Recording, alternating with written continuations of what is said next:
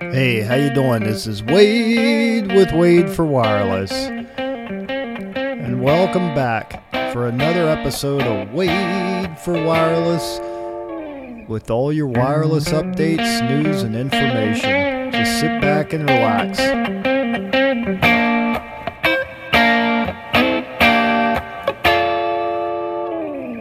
So today, let's talk about smart cities and specifically, will smart cities need wireless? Well, I would always say yes. I think everybody, everything, everywhere needs wireless. I'm a wireless guy. Wade for wireless. Get it? WadeForWireless.com. But first, I want to thank Tower Tracker Pro. Yes, Tower Tracker Pro for all your closeout package needs. They make a package specifically for closeout. And I think it's something that if you do closeout packages, if you want to be efficient, if you want to get it right the first time, you want to get it done right once, which is where the money comes in when you got to go back, send a crew back a second or a third time. You'll get Tower Tracker Pro. It's going to save you time, it's going to save you money, and it's going to be a lot less effort. And you can have somebody look at it before they even leave the site. And that's what you want. You want someone to look at it before the crew even leaves the site. That way it's done. Who else do I want to thank? Tower Safety and Instruction, towersafety.com towersafety.com. Why? Because they provide all your tower safety and training needs for instruction and also for safety and for OSHA. And the one thing that sets them apart at this moment is that they have drone training for the wireless industry, for the tower industry specifically. How cool is that? Drone training. Okay, I want to uh, talk about smart cities today because that is what the buzzword is smart cities. Do smart cities need wireless? And I say yes. And I'll tell you why in a minute. However, let's be honest. Do you know what a smart city is? It's a cool buzzword.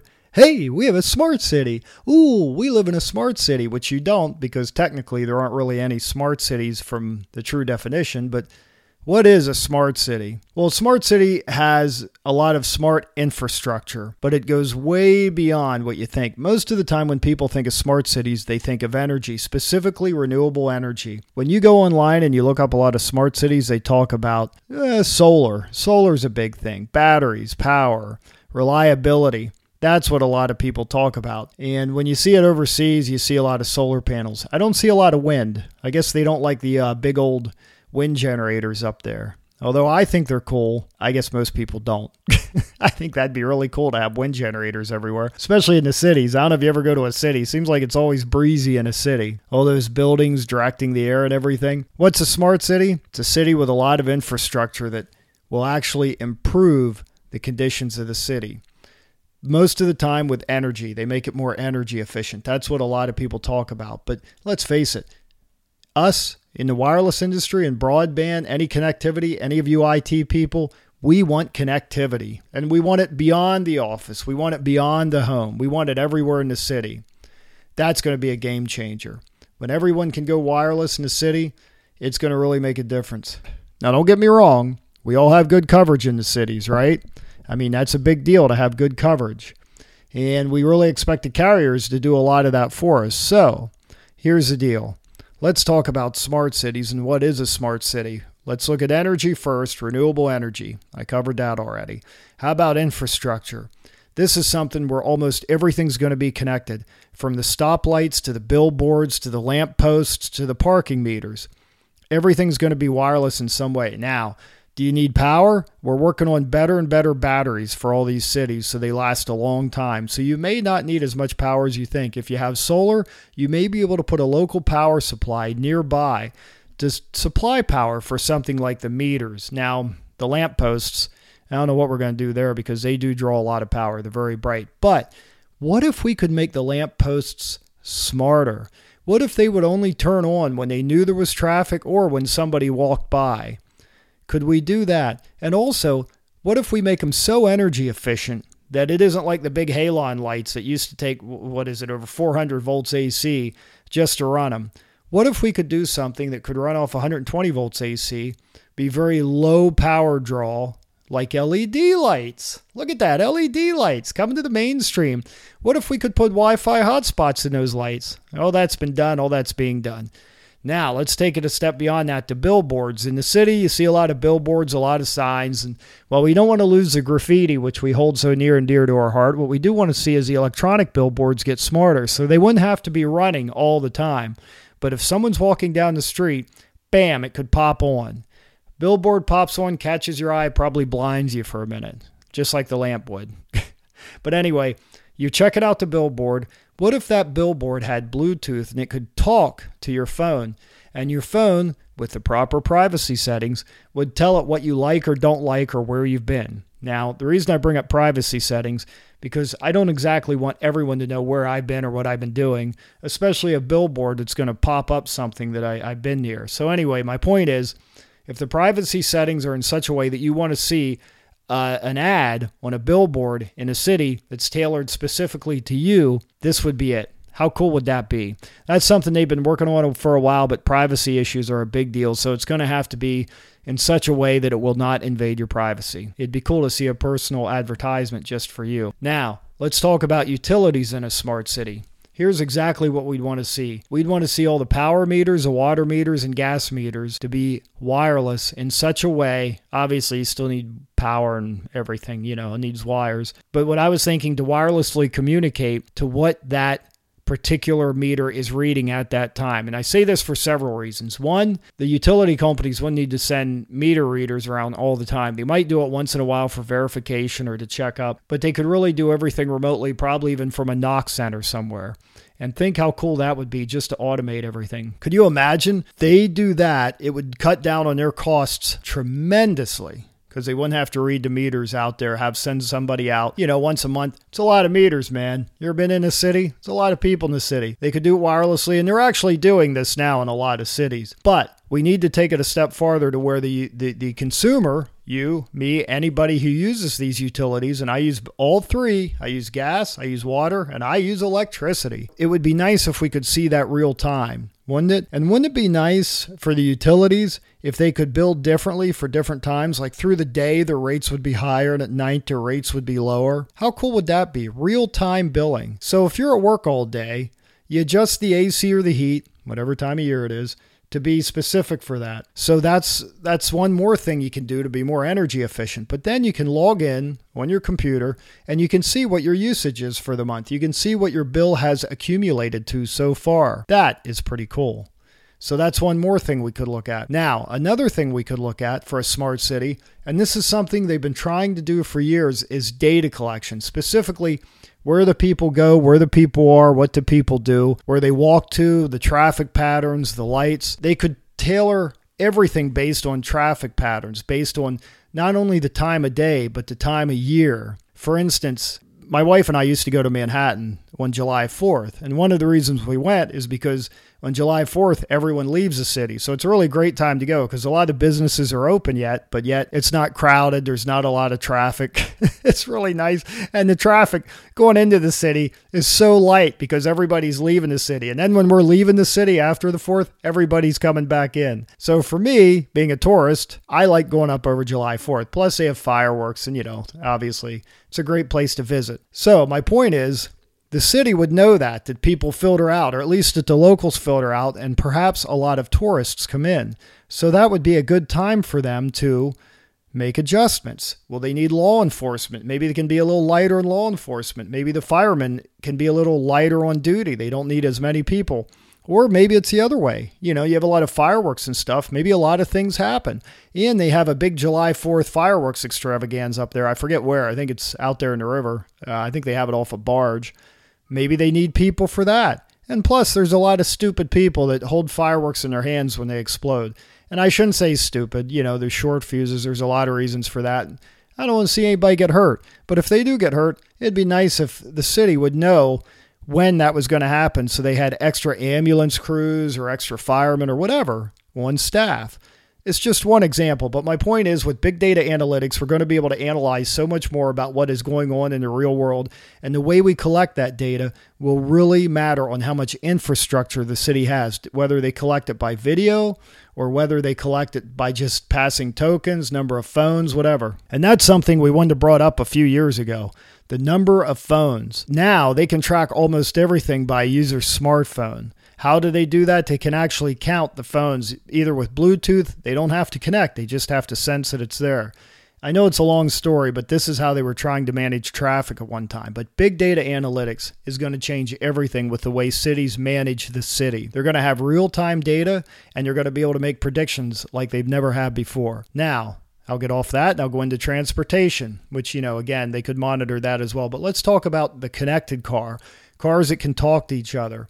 That would really help with the traffic problems. Let's talk about electric vehicles. That would really solve a lot of energy issues and a lot of pollution issues. Parking is a big one. What if you could know where to park and what the rates were before you even did park? You know, whether you want to park on the street or park in a garage. What if you knew the garages in that particular block were all full and you had to go a block over without going by each garage. How much time would that save? How convenient would that be? Plus, you can see where the most expensive garages are and where the least price garages are, or where there's outdoor parking. You might even be able to see the clearance of the garage. And if, if any of you guys that do uh, tower work usually want to park at an outside garage because you have these big trucks, you have SUVs, whatever, that have a lot of equipment on them. You can't just park in any garage. Usually you want outdoor parking. Been there, done that. And once you know the place, you know where to park. But you also know that outdoor parking, because it's so limited, fills up really, really quickly. So I'm looking at all these advantages and what about charging stations for electric cars? How cool would that be if you could go somewhere and charge your car up while it's parked and you would know that ahead of time? And I'm going to bring up an example. I went on vacation in Ocean City, Maryland this year. My wife and I went down there for about a week. They actually have charging stations in the city available to tourists which I thought was really cool. And I noticed they had Tesla, they had the Tesla charging stations, but they had other stations too. I'm not sure for which vehicles. I know Nissan has its own thing, and a lot of them, they, they don't really have a standard yet. Uh, they're going to have to do that at some point. But how cool is that? That if you're a tourist, you come into the city, for a week, let's say, but you can charge your car at a public charging station. Now, I don't know what they charge or anything like that when I say charge. I don't know what they pay to charge their car. It's something that is just one more value add to a city. The fact that the city would offer something like that is really, really cool. So that's one more thing a smart city would have. Another thing a smart city would have, which a lot of cities already have, are smart buildings. And it's more than just thermostats. You would actually be able to control everything based on the time of day, what day of the week it was, and so on, just like the city. It'd be great to have seamless wireless connectivity in the building. You'd probably get Wi Fi. A lot of buildings provide Wi Fi now, usually free. I'm just saying. But also, the carriers are going to have to provide good coverage. But the one thing many of us overlook is public safety. We're going to have to have good public safety coverage in all these buildings. Unfortunately, a lot of cities don't enforce this, or they don't they don't force buildings to have good public safety coverage in there by either putting in DAS or a radio or something. Something to think about. Public safety is a big deal. Also, in the building, they could have full alarming capability so that the building security would not only get the alarm, but whoever's working security for the building could see on the camera in real time what's going on. Now, a lot of buildings have this. If you go to a big city, they have cameras and security almost everywhere. It's very expensive, but I think with the advances in, in what they're doing in connectivity, they could probably put more cameras in, connect them wirelessly. They could also do it at a more affordable cost than they used to. Cameras have come a long way, connectivity has come a long way, and you don't necessarily have to wire everything direct anymore. Wireless has come a long way. My last one here wireless connectivity. Here is where the city must stand apart. And I don't mean just the carrier's connectivity. And I don't mean just Wi Fi. They should have good Wi Fi everywhere. And Most cities have Wi Fi hotspots everywhere. It's something to think about with the connectivity, but also what about public safety coverage? They can say they have public safety coverage everywhere, but I know in a lot of cities there's a lot of dead zones for public safety. That is the one thing no city should compromise on. I know it costs money, but what's more important? I, let me let me put it to you this way: cost a lot of money, little more money in the budget, but when you lose one firefighter, how much is his life worth or her life? How much is their life worth? When you lose a policeman because they could not contact, call for help, call for backup, when you lose a fireman because he or she is inside a building and they see problems or something that they didn't expect to see and they're trying to warn their fellow firefighters, how much are their lives worth? I know what you're thinking. That doesn't happen every day, but it does happen. It has happened. The chances of it are 100%. It happens. Okay, so if you notice, My two themes for a smart city are mostly about energy and connectivity. The thing about the energy thing is, most people want to be energy efficient. They don't want to pay a larger energy bill, they want to save on energy. But the reality is, it's the connectivity, the broadband, that people want. That's not only a sexy term, it's something that people use every day. Connectivity, broadband, is something that a majority of people rely on for their work, for their business, for their personal lives every day. Whether you like it or not, every day, if you're listening to this, chances are you rely on wireless connectivity in some way. Most of us are addicted to our smartphones, but I work on a laptop. I work in an office. I have to upload files. I download files. I have to send email. When I'm not there, I have this smartphone, which reminds me how much I hate my job. So I have to use it to just keep in touch because people can't live without me. You know, it's crazy. So the reason I'm bringing all this up is because even though we all want to be more energy efficient, and that's a big driver for a lot of these cities, most of the cities would care more about packing people in than they would being about energy efficient with only a few people in the city. They want to pack people in. How are you going to pack people in? You're going to offer them broadband. How are you going to offer them broadband? You're going to offer them a seamlessly connected city, probably with Wi Fi. The carriers have to do their part, and there's new things coming out. So just keep that in mind. And I'm going to use an example here. Remember when Google Fiber is rolling out? Like I just happened to talk to somebody who's in Nashville, and I knew they're rolling out in Nashville. Nashville fought to get Google Fiber. When Google Fiber is coming to your city, people get excited. They're looking forward to that broadband. They're looking forward to Google Fiber. You know why? Because Google Fiber is sexy, and we all want broadband. Am I right? So when something like that happens, it's sexy, it's exciting because now we're bringing broadband to cities that may already have it. They may have it with AT&T or Comcast or Time Warner, but they want Google Fiber. Why? Because it's Google. Even though Google watches everything we do in a frightening way, they really capture everything we do. We still love Google, but let's face it, we all want broadband, and Google Fiber is a game changer. The cable companies know this, AT&T knows this, and they all fight Google any chance they get. It's just the way it is. All right, so I have three examples here of how smart cities could look at smaller models. Some are really small, and some aren't so small. So just bear with me. The first one is Starbucks. So, what does your home and Starbucks have in common, other than maybe the coffee? They have Wi Fi access to the internet. It's usually just part of going into a Starbucks, you have Wi Fi access. It's normally free. Whereas at your home, you think it's free, but the reality is you paid for the router and you're paying for whatever backhaul you have. Usually, in my case, it's a cable modem. Starbucks knows that people like to come in and work there. They want to sell more coffee. They want to sell more croissants. They want to sell more tea. I drink tea, I don't drink coffee. That's what they want.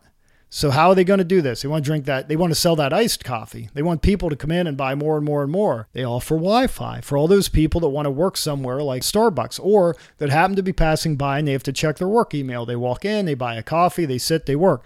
Now don't get me wrong, a lot of people just come in Starbucks for the coffee and leave. How cool is it that they have Wi-Fi? And this is probably why Starbucks can charge well over $5 for a cup of coffee here in the US. And people do it. They don't even question it. They just go in, they get what they want, they leave, but they know if they stay there, they have Wi Fi access. The other thing they do while they're waiting on their coffee, and you guys can tell me if I'm wrong, most people whip out the smartphone, catch up on their email because they know they have the, hot, the Wi Fi hotspot at Starbucks, and they always connect to it.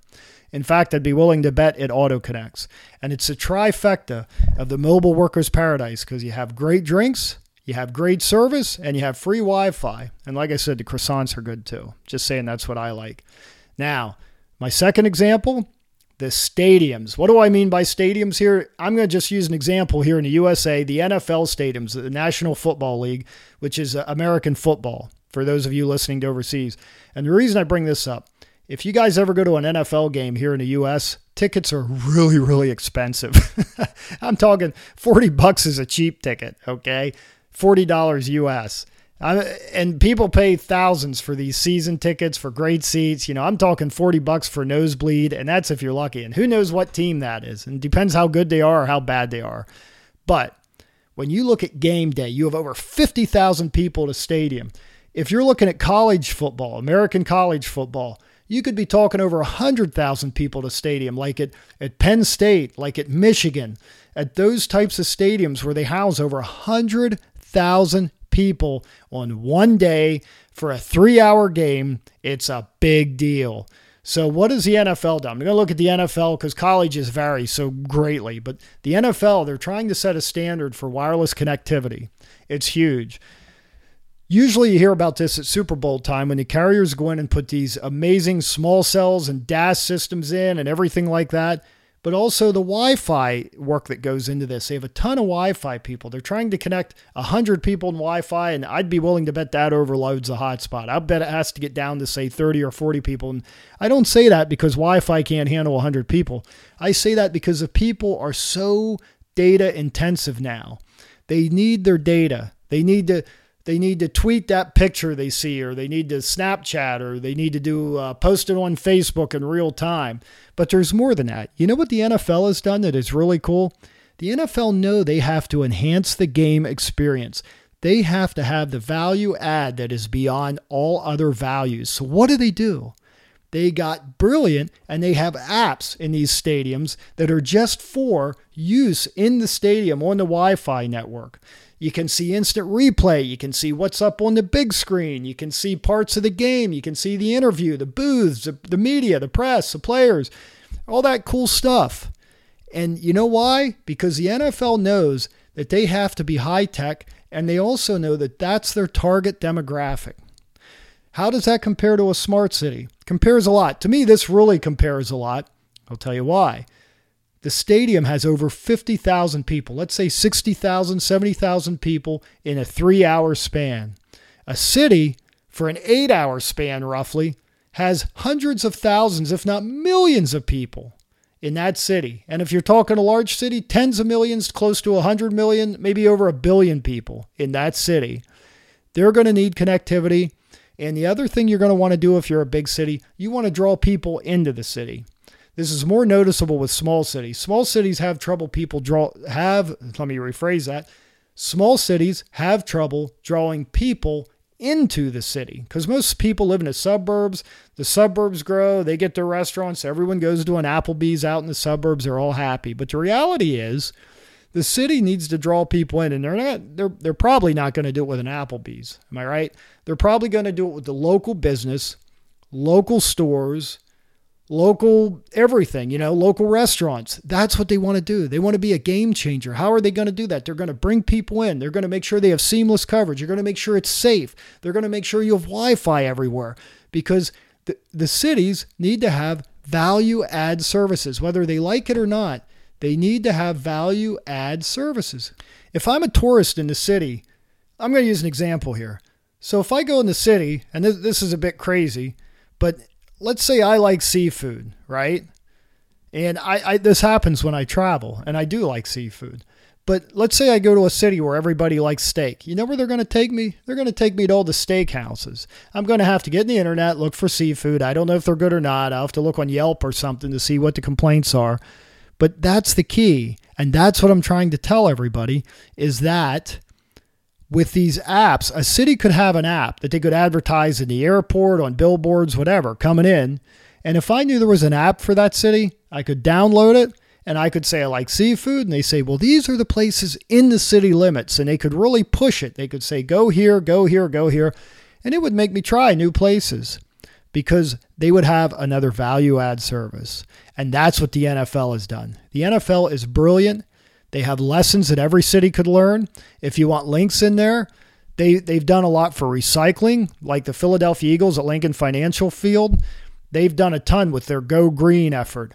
If you're looking at uh, uh, credit card apps and what they've done for point of sale, I have a link in there for 10 things you don't know about NFL stadium uh, connectivity.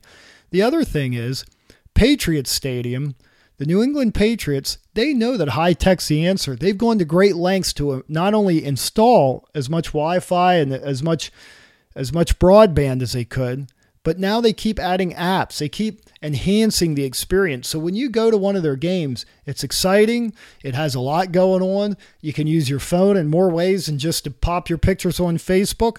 You enjoy the experience. And those are just two examples. I'm sure there's a ton more, but those were the easiest ones to find.